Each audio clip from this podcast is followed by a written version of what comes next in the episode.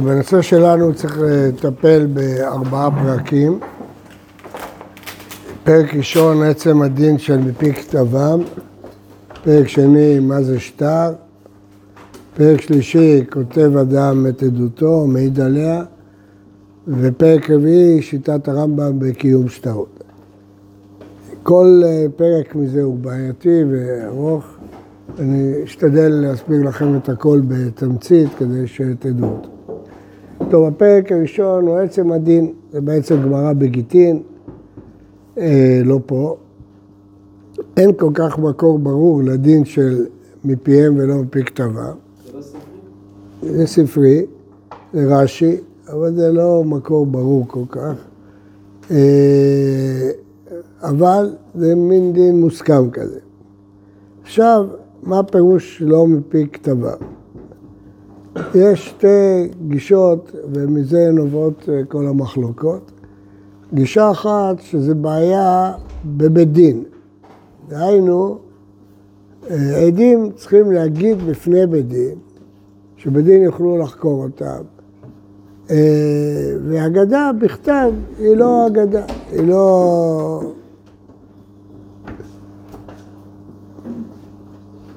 כלומר, הבעיה באגדת עדות, בסדרי בית הדין.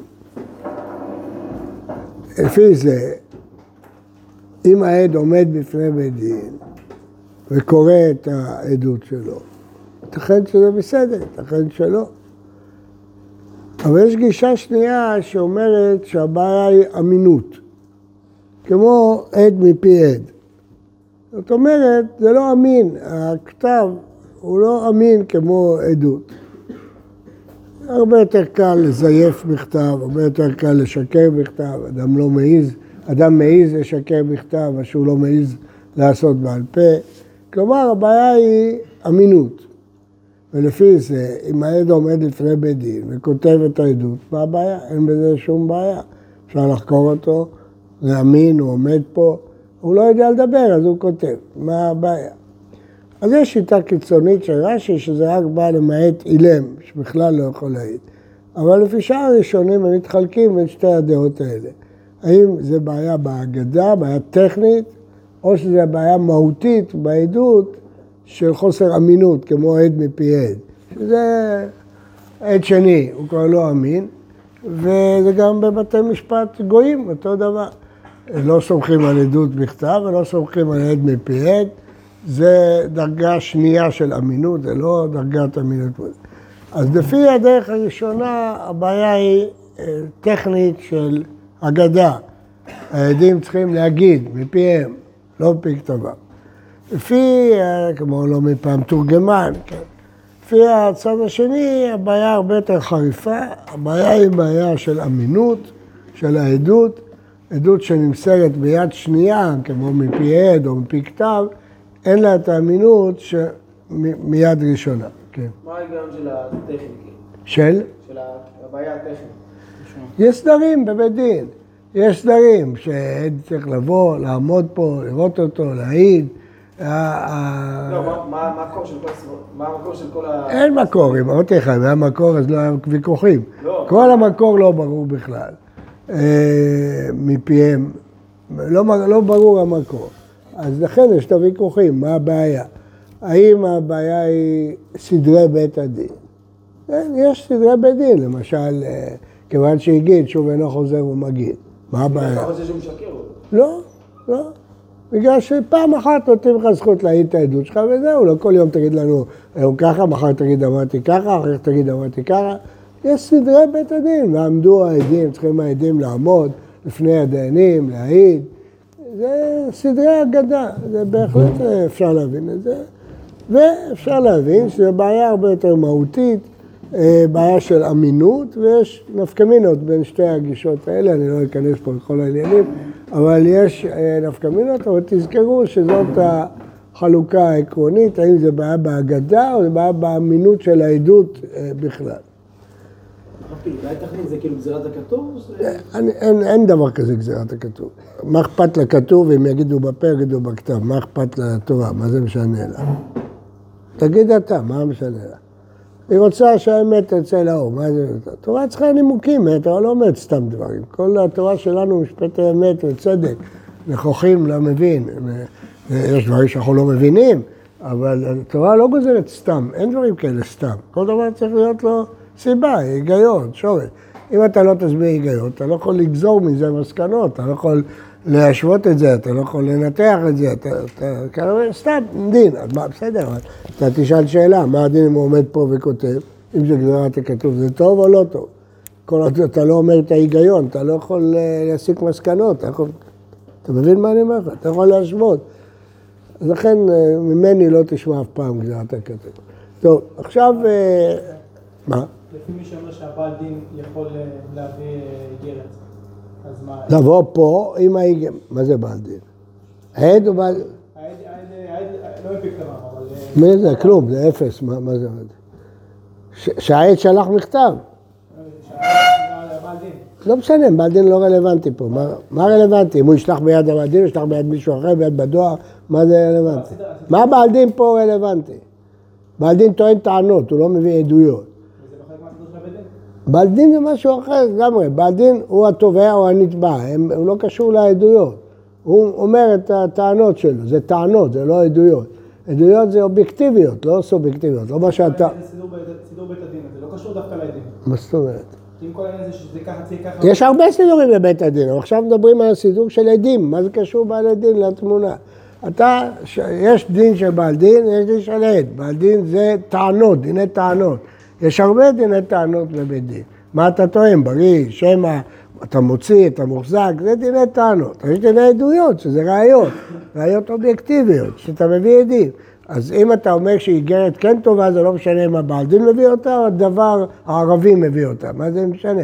יש לך איגרת, או שאתה סומך או שאתה לא סומך. אם אתה לא סומך, זה לא משנה מי, גם אם העד בעצמו הביא אותה, אני לא אסמוך. טוב, אז זה הדבר הראשון שאתם צריכים לדעת, שני גדרים, אתם אה, תוכלו לראות בראשונים והאחרונים נפקא מינה בין שני הגדרים האלה. עכשיו, נושא שני הוא נושא של שטר. אנחנו יודעים שיש שטרות בתורה, גט. גט זה שטר מהתורה.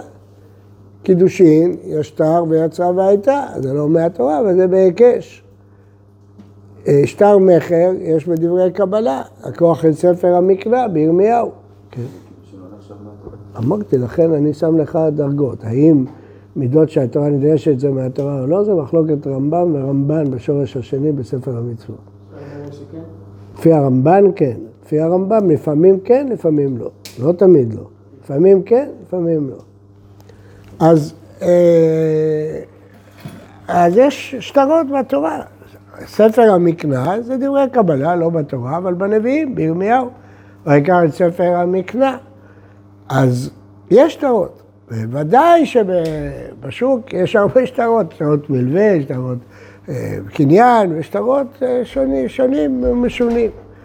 אז עכשיו, מה זה שטרות? העדים חתמו, הם לא פה, הם מתו, הם שכחו, הם בכלל לא נמצאים. אז איך אתה יכול אה, להשתמש בשטר הזה, כן?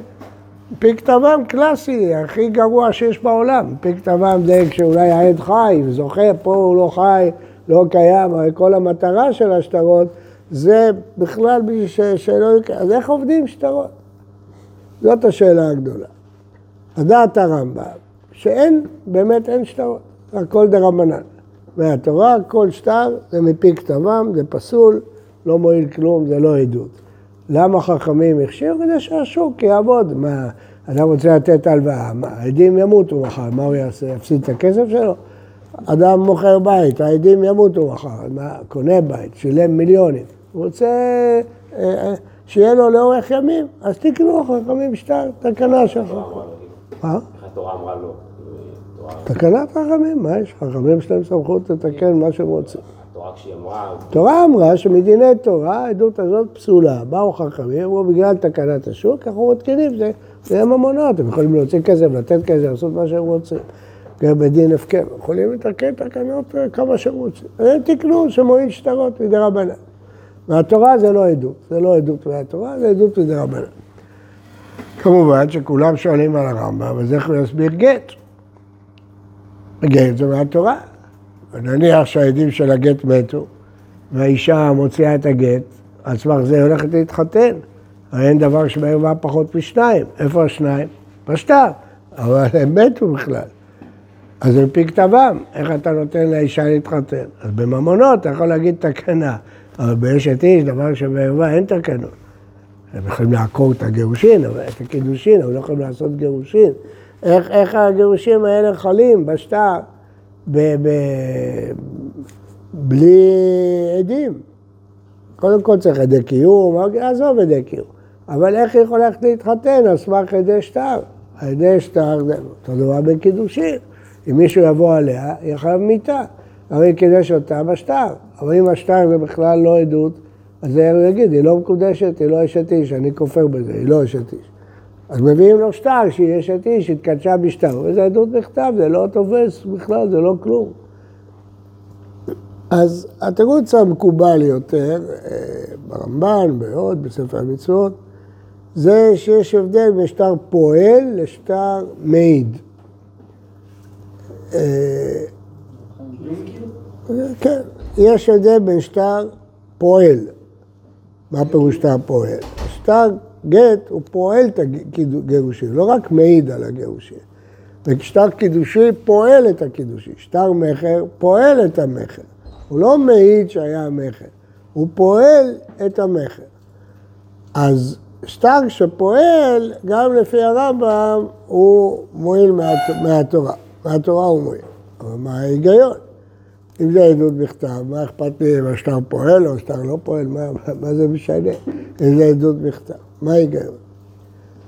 לפי דעת התוספות, כל שטר הוא מהתורה. זה לא עדות בכתב. למה? שטר זה לא עדות. למה שטר, מה, מה עושה את השטר שלא יהיה עדות? אומר תוספות שלושה תירוצים. תירוץ אחד, שני עדים. זה שיש שני עדים חתומים על השטר, זה שטר. נו, ולמה זה לא עדות בכתב? לא מסביר התוספות. תירוץ שני, שזה סגנון שטר. הרי בשטר אה, אה, כותבים סגנון של שטר. תירוץ השלישי, דעת המתחייב. אומרים האחרונים שכל התירוצים הם לא כלום בלי דעת המתחייב. ורש"ך, ודאי שצריך דעת המתחייב, בלי דעת המתחייב זה כלום. מה, תכף תראה למה. מה זה דעת המתחייב? מה פירוש דעת המתחייב? הפירוש שהעדים מעידים שהמתחייב מוכן להתחייב.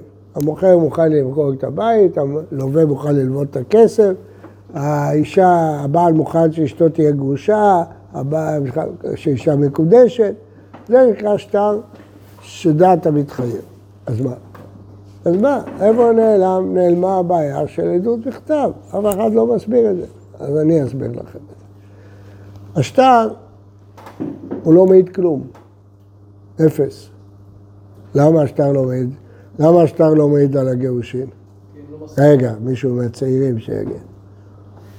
למה השטר הוא אפס? למה הוא לא מעיד על הגירושין? מישהו מהצעירים. שחתמו עליו, אז הוא... לא, אתה מבוגר, מהצעירים. למה אני אומר ששטר הלוואה לא מעיד על ההלוואה? הוא צעיר, הוא צעיר, הוא יכול שבושים. שבושים, נו, צריכים לדעת. למה הוא לא מעיד על ההלוואה? אתם לא למדתם משניות. כתוב במשנה, כותבים גט לאיש אף על פי שאין אשתו עמו. כותבים שטר ללווה אף על פי שאין מלווה עמו. כותבים שטר למוכר אף על פי שאין קונה עמו. מה הפירוש? אדם בא עם הבית שלו, לוקח שני עדים, אומר, תכתבו לי שטר שמכרתי את הבית לישיבת מצפה ירחו. תכתבו לי שטר שנתתי את הבית לישיבת ירחו. הם כותבים, חותמים, הם ראו מכירה.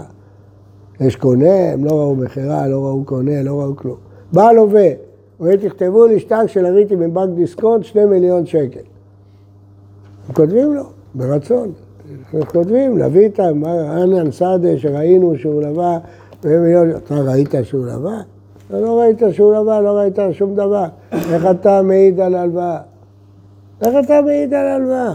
מי אומר שהייתה הלוואה בכלל? אולי אחרי זה לקח הלווה, קרא, אה, השיג מהחותן שלו כסף, לא צריך את הבנק, לא צריך כלום, קרא את השטר, זרק אותו לפח. אז מה העדים האלה מעידים?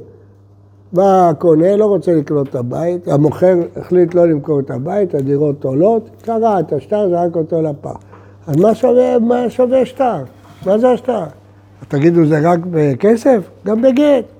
כותבים גט לאיש, אבל פי של אשתו, הבעל רוצה לגרש את אשתו, לוקח שני עדים, כותב גט, והם כותבים, ראינו איך פלוני ופלוני טרח את איתתו פלוני ופלוני ונתן לה, הוא לא ראו כלום, לא ראו שהוא גירש, לא ראו שהוא נתן, יכול להיות שהם יחיו בשלום עוד מאה שנים, הוא ישים את הגט בכיס ולא יעשו בו כלום, שום שימוש. אז איך הם חותמים על משהו שהם לא ראו בכלל? אחרי זמן זה כן נחשב שהמשקיע היה... מה? אם עכשיו רוצים להוכיח שהיא גרשה... כן אז זה מה שאני שואל, אבל העדים לא ראו בכלל, איך אתה מוכיח? אתה מתחייב, לא? זה מוכיח שזה אתה מתחייב, ידעת מתחייב, אבל זה לא קרה. אבל זה שזה יוצא מתחת... אה, עכשיו אתה מתחיל לדבר. מה זה אתה מתחייב? הם מעידים שהוא התחייב. זה נחמד מאוד שהוא התחייב, אולי בסוף הוא לא רוצה להתחייב.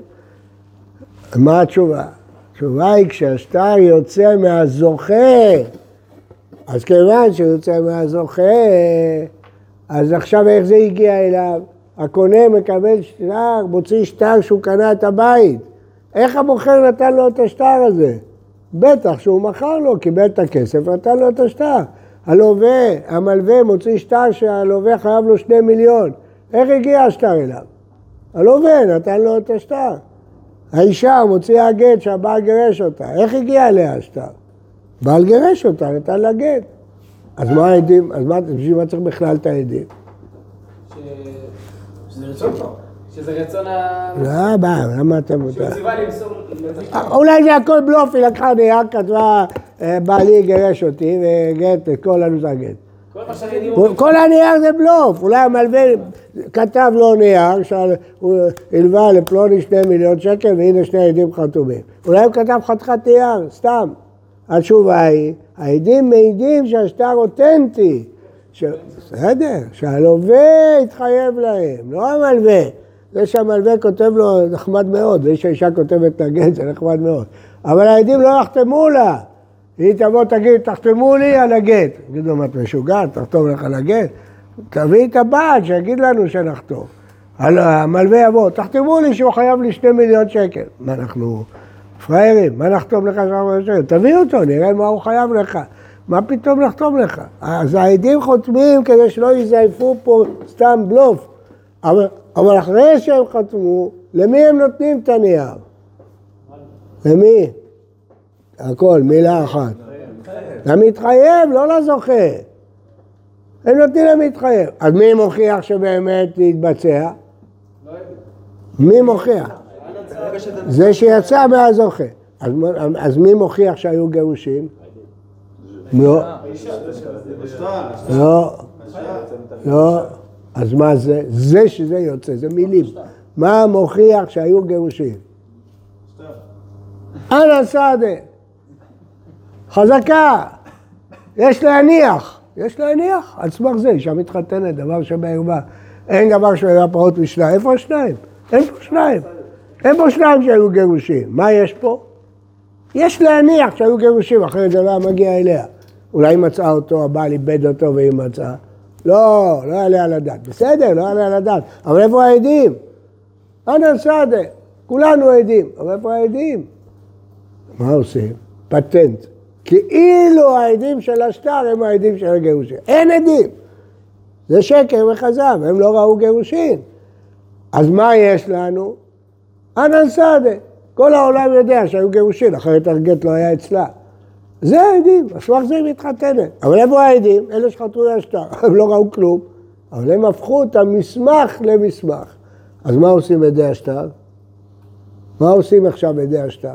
יוצרים מסמך אותנטי, אמיתי, לא מזויף. זה מה שהם עושים, לא יותר מזה כלום. אז מה קובע שקרה הדבר? זה שזה יוצא, אנא סעדה, שזה יוצא מיד הזוכה. נו, עכשיו כבר קשה מפי כתביו? אין מפי כתביו ולא כלום. זה לא עדות, זה לא שהם מספרים סיפור. אם הם מספרים סיפור, זה עדות, אסור להם לעשות את זה בכתב, צריכים לעשות את זה בעל פה. פה הם לא מספרים סיפור, הם לא מספרים שהיו גירושים, לא מספרים שהיו הלוואה, הם לא מספרים שהיו מכירה. הם הכינו מסמך כדי שהוא יוכל להשתמש בו, לבוא לבנק, להגיד הנה, השטר, שני דרכים, תנו לי את הכסף. אבל הכינו לו מסמך, זה כל מה שהם עשו. אז זה מה הבעיה שבפי כתביו, זה לא בפי כתביו. הם לא המעידים. הננסדה שהשטר יוצא מהזוכה זה המעיד. אז מה הם עשו? הם יצרו מסמך. איפה כתוב שאי אפשר ליצור מסמך? לכן אפשר ליצור מסמך. עכשיו, זה מוכרחים לכל הראשונים. אי אפשר, אני מראה לכם שאי אפשר להגיד אחרת. כי הם לא ראו כלום. אז איפה העדים? אי אפשר, ת, תעמדו על הראש, אתם לא תוכלו להגיד שום דבר אחר. זה הפירוש היחיד.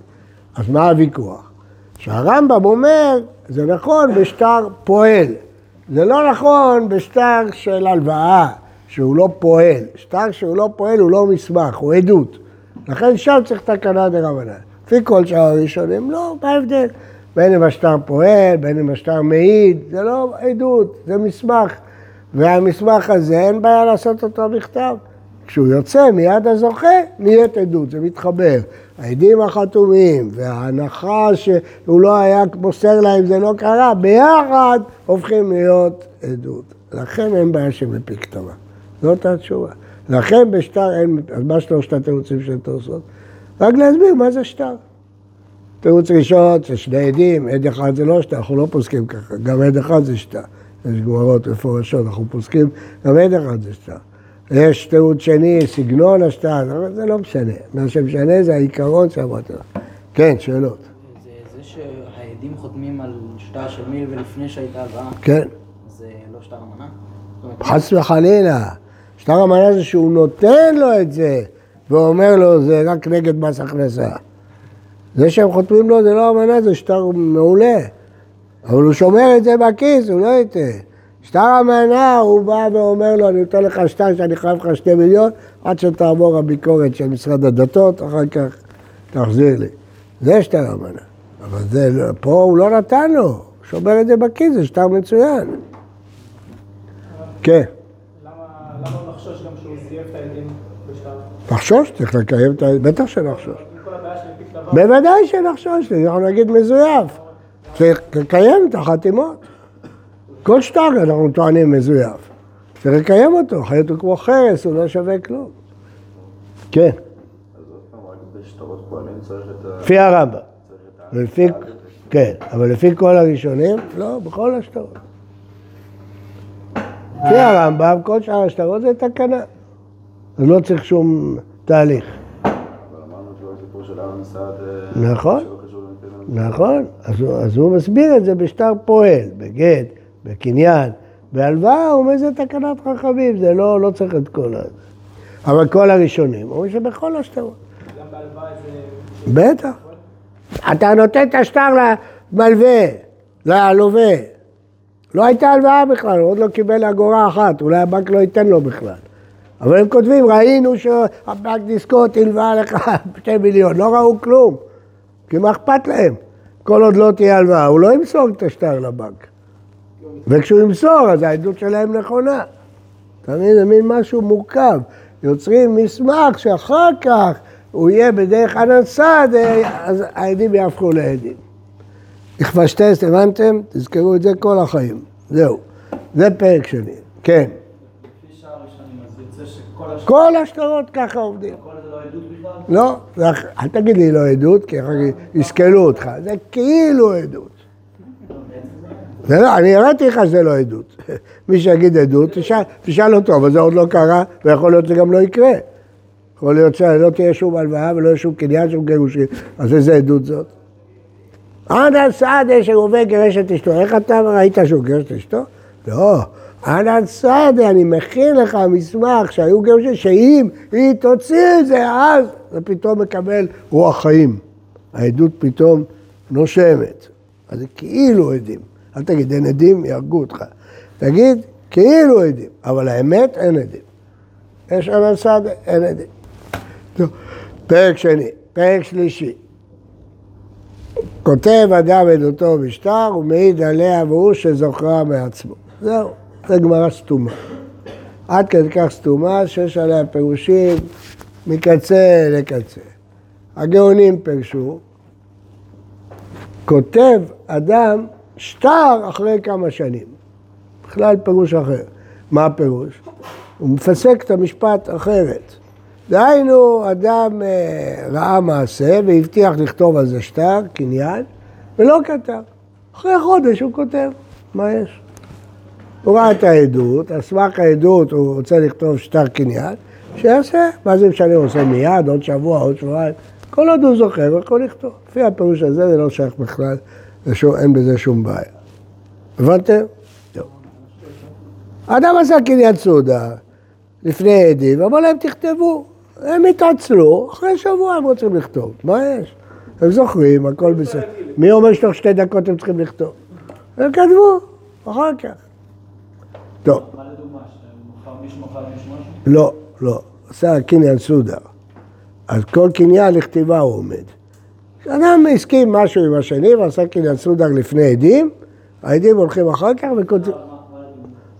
כותבים, זה שטר, כותבים שטר על זה, שהיה קניין, עדות. כן? אה, לא על כלום, עשו קניין על משהו, חלוקת ירושה, חלוקת... סתם קניין לכתיבה עומד, אומרת הגמרא. כשעושים קניין, סימן שאתה מסכים שהעדים יכתבו את זה. ואז אפילו שימותו, זה עובד לפי אותו מסלול שאמרתי קודם. אבל מה שקרה כאן, שהם לא כתבו מיד, אז מה? אין שום חידוש, הנה חינם. הנה חינם, אין פה שום חידוש. לא, הם זוכרה מעצמו, לא שאחרים יזכירו להם. אם הם שכחו, ובאים ומזכירים להם, הם לא זוכרים. זה החידוש, כן. רק בזוכרה מעצמו. אבל זה אין פה, באמת, זה דברים בכלל מסוג אחר. אז איך הוא קורא את המשפט? כותב אדם, עדותו, בשטר אחר כמה זמן. כלומר, החידוש הוא כותב את השטר, העדות היא קיימת. אבל רוב הראשונים לא פירשו ככה. שהוא? כן, הוא נזכר מתוך ה... הזכירו לו. לפי הפירושים האחרים, סוג שני של פירושים, הוא כותב על פנקס. הוא רואה הלוואה, רואה מכירה, כותב לו את זה על הפנקס. אין לו זמן עכשיו ללכת לסופר, לכתוב שטר, כותב. אחרי זמן הוא מעביר את זה לשטר. אז זה בסדר, אם הוא זוכר מעצמו. ואז, מה אכפת לי? אין פה מפי כתביו, כי הכתיבה היא לא רלוונטית, היא רק הזכירה לו, אבל הוא זוכר. אז השאלה, אם הוא צריך לזכור הכל מעצמו, או להיזכר מעצמו, אבל ברור שהוא צריך לזכור. אם הוא לא זוכר, והוא ייקח את הפיסת נייר הזאת בפנקס, ועל סמך זה יכתוב שטר, זה כלום, זה אפס, זה שקר. הוא לא יכול. כותב שטר על סמך... לא שטר, כן, על סמך הנייר שטר. אז זה בתנאי שאתה זוכר, ואז הנייר לא רלוונטי. כותב שטר על סמך ה... נכון, אז מה עשה נייר? רק להזכיר לך, אתה נזכר. כמו שאתה כותב בפנקס כל מיני דברים ואתה נזכר. זה הפירוש השני. הוא מה הוא יעשה עם הנייר הזה? לא שווה כלום. סתם נייר זיכרונות. עם הפנקס, הוא מת. הוא ימות. סוף כל האדם למיתה. אבל אדם שקנה בית רוצה שזה יהיה ליורשים שלו עוד אלף שנה. מה יסמוך זה שהוא יהיה חי? אז הוא כותב שטר, מה יש? על סמך הפנקס הוא כותב בתנאי שהוא לא סתם מעתיק מהפנקס, אלא הוא זוכר. אז שוב, אין פה בעיה, שוב חוזרים. שטר זה עדות בכתב, אז טוב, עוד פעם אותו דבר. שטר דעת המתחייב וכל זה. הפירוש השלישי, שכותב אדם עדותו בשטר, זה שהוא כותב שטר. שטר. אז מה החידוש? הרי שטר, אנחנו יודעים שאפשר להביא את זה אחרי כמה שנים, גם אם אתה לא זוכר. כי זה לא, זה שטר של עד אחד, לא שני עדים, תוספות. אז פה אין איזה דין של שטר שהוא תופס לבד. אז כאן, אם הוא זוכר בעצמו, ניתן לזה דין שטר. זה הפירוש של תוספות. טוב, אז זה כל הפירושים פה, ו... מה? שהוא כותב שטר. אז אם הוא כותב שטר, מה הבעיה? שטר אפשר להביא אחרי אלף שנה. התשובה היא שזה שטר עם עד אחד. אם הוא זוכר. כן, אם הוא זוכר את השטר, אז גם שטר של עד אחד תופס. אבל אם הוא לא... לא, עד אחד. טוב, זה הפרק השלישי, זה כבר תראו לבד, דיברתם על זה בשיעורים, אני לא צריך להאריך בזה. אבל הפרק הרביעי הוא הכי מעניין, וזאת שיטת הרמב"ם. לרמב"ם יש שיטה מיוחדת, מהפכנית. והבעיה היא שהוא כל כך מאמין בה, שהוא אומר שמי שלא אומר אותה לא יודע בין ימינו לשמאלו ודיני ממונו. אבל מה לעשות שכולם לא אומרים כמוהו? מה אומר הרמב"ם? שעדים שמקיימים שטר צריכים לזכור מה שכתוב. ואם הם לא זוכרים מה שכתוב, הם לא יכולים לקיים את השטר. פצצה אטומית. עדים שמקיימים את החתימות שלהם. הלווה טוען שהשטר מזויף. המלווה מביא שני עדים שמזהים את החתימות שלהם. אבל הם לא זוכרים. הם אומרים, מאה אחוז זה החתימה שלי. אבל אני לא זוכר את כל האירוע הזה לפני 30 שנה, אני לא זוכר כלום. אבל זה החתימה שלי. אנחנו רגילים לומר, זה קיום שטרות. הרי בית דין יכול לקיים על ידי השוואת חתימות, בלי העדים בכלל. אז העדים אומרים, זה הכתב שלנו, מה הבעיה? ברור שהרמב"ם מבין שעל מנה שבשטר הם מעידים. יש מחלוקת רבי ורבנן, האם הם מעידים על החתימה, ואז צריך שני עדים על כל החתימה, או מעידים על המנה בשטר, ואז מספיק עד אחד על כל החתימה. אז הרמב"ם מבין שזה על מנה שבשטר, ולכן צריכים לזכור. אם הם לא זוכרים, מכירו. והוא אומר הרמב"ם, אם הם לא זוכרים, הרי הם כחרשים. ככה הוא אומר. או ביטוי אחר, הם כחרסים, לפי גרסה אחרת, כתבי יד אחרים. זה לא שטר, זה לא אפס, זה לא קיום. זה ממש סותר כל מה שאנחנו יודעים על קיום שטרות.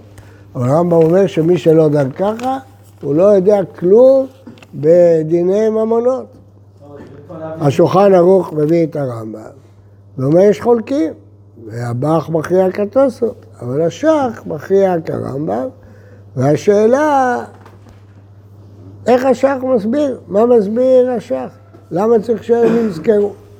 אומר השח, אם אינם לא זוכרים, אז זה עדות בכתב, זה לא כלום. מה הפירוש? ואם העדים מתו? ואם העדים הלכו למדינת הים? אז הוא אומר, כל התקנה, הרי שטר זה עדות בכתב, אמר הרמב"ם. אלא חכמים תקנו, כל מה שהם תקנו, שאם העדים מתו, תוכל להשתמש בשטר. אם העדים הלכו, אבל אם העדים פה, אז הם צריכים לזכור, ואם הם לא זוכרים, זה עדות בכתב. ככה מסביר השח. כלומר, כל התקנה היא רק על התקנה החכמים שהשטר יועיל, זה שאם הוא נזכר מהשטר. אבל אם הוא לא נזכר בכלל, לא יועיל, כלום. מהפכה הרמב"ם הזה, כן. לפי כולם זה בעדים מנה של השטר, לא? מה? כן, אבל הם לא צריכים לזכור את המנה בשטר. מנה בשטר זה רק אומר שלכן צריך אה, מספיק עד אחד על כל חתימה. אבל אף אחד לא אומר שהם צריכים לזכור מה שאירע. הם מזהים את החתימה. אבל כיוון שזה כאילו עדות על ההלוואה, צריך שני עדים, מספיק עד אחד. אבל הרמב"ם אומר, למד את זה כפשוטו, שהם צריכים לזכור את ההלוואה, אז בשביל מה השטר? אם הם זוכרים, אז בשביל מה אנחנו צריכים את התקנה של שטר? תשובה, צריכים את התקנה שטר כשהם מתו, כשהם הלכו, אבל כשהם פה, לא צריך. אפשר להגיד גם יותר בלבטית, תירוץ, שאם הם פה ולא זוכרים, זה חשוד. זאת אומרת, משהו פה לא נראה. יכול להיות, יכול להיות, אבל כל מי שבגיל שלי יודע, לפעמים לא זוכרים. מה... כן. לפי הרמב"ם השוואת חתימת קנדה הזאת? מוכרח להגיד, מה זה גמרא מפורשת. לא? מה? לא יודע, לא יודע מה. אף על פי שהעדים לא זוכרים, אומרים לא זוכרים, אז כאילו זה לא אמור להתקיים, אם אני מוציא חתימה במקום אחר זה מתקיים. נכון, כי לא העדים מקיימים, בית דין מקיימים, כן. עד מחר ההסבר של השח. כן, שח אומר, הרמב"ם אומר שכל שטר זה מפי כתבם. זה רק תקנת חכמים. תקנת חכמים, למה הייתה?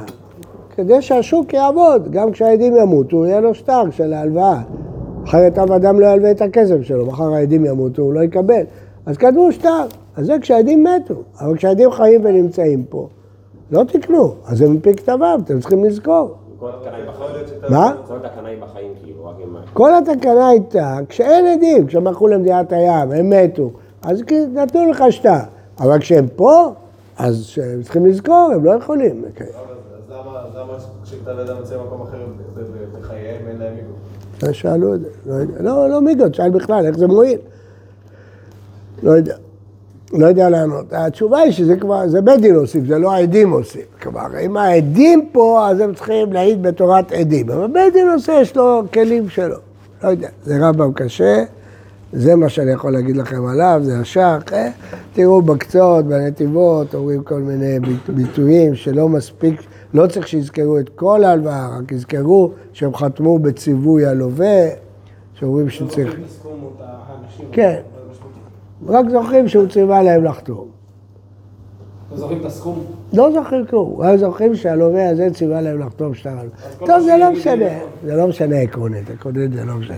או שמקבלים את תירוץ השח, או שלא מקבלים, זה גם... על השם. אה. כולם חולקים, כל הראשונים הולכים על הרמב"ם. לא, על אמר יש הרבה, יש נתיבות, יש קצות, יש אה, תומים, יש כל אחד אומר טעם אחר. אבל זה לא עוזר כל כך, הבעיה היא זה הרמב"ם. אז רמב"ם מהפכני, קשה, שאתם צריכים לדעת. אז זה ארבעת הפרקים שרציתי ללמד אתכם, כל השאר שהרמים שלכם ילמדו אתכם. אני רוצה שדברים כאלה, אתם תדעו כל החיים, בלי לכתוב, בלי לזכור, בלי... תבינו. אם אתם תבינו איך שטר עובד, גמרנו, לא צריכים, אל תעמיסו על הזיכרון, תעמיסו על ההבנה. דברים שמבינים, גם עוד מאה שנה ישאלו אותך מה זה שטר, הבנת מה זה שטר, גמרנו, הבנת פעם אחת, הבנת, לא צריך אה, לשנן את זה. אתם מבינים? אם אתה מבין את הרעיון, אז אתה חוסך לך את הצורך לבנות על הזיכרון. אז אתה לא תזכור בדיוק כמו מהשח, חתומים, הנתיבות, אבל אתה תזכור את הרעיון של שטר. אתה תזכור את הבעיה ברמב"ם. זה בסדר.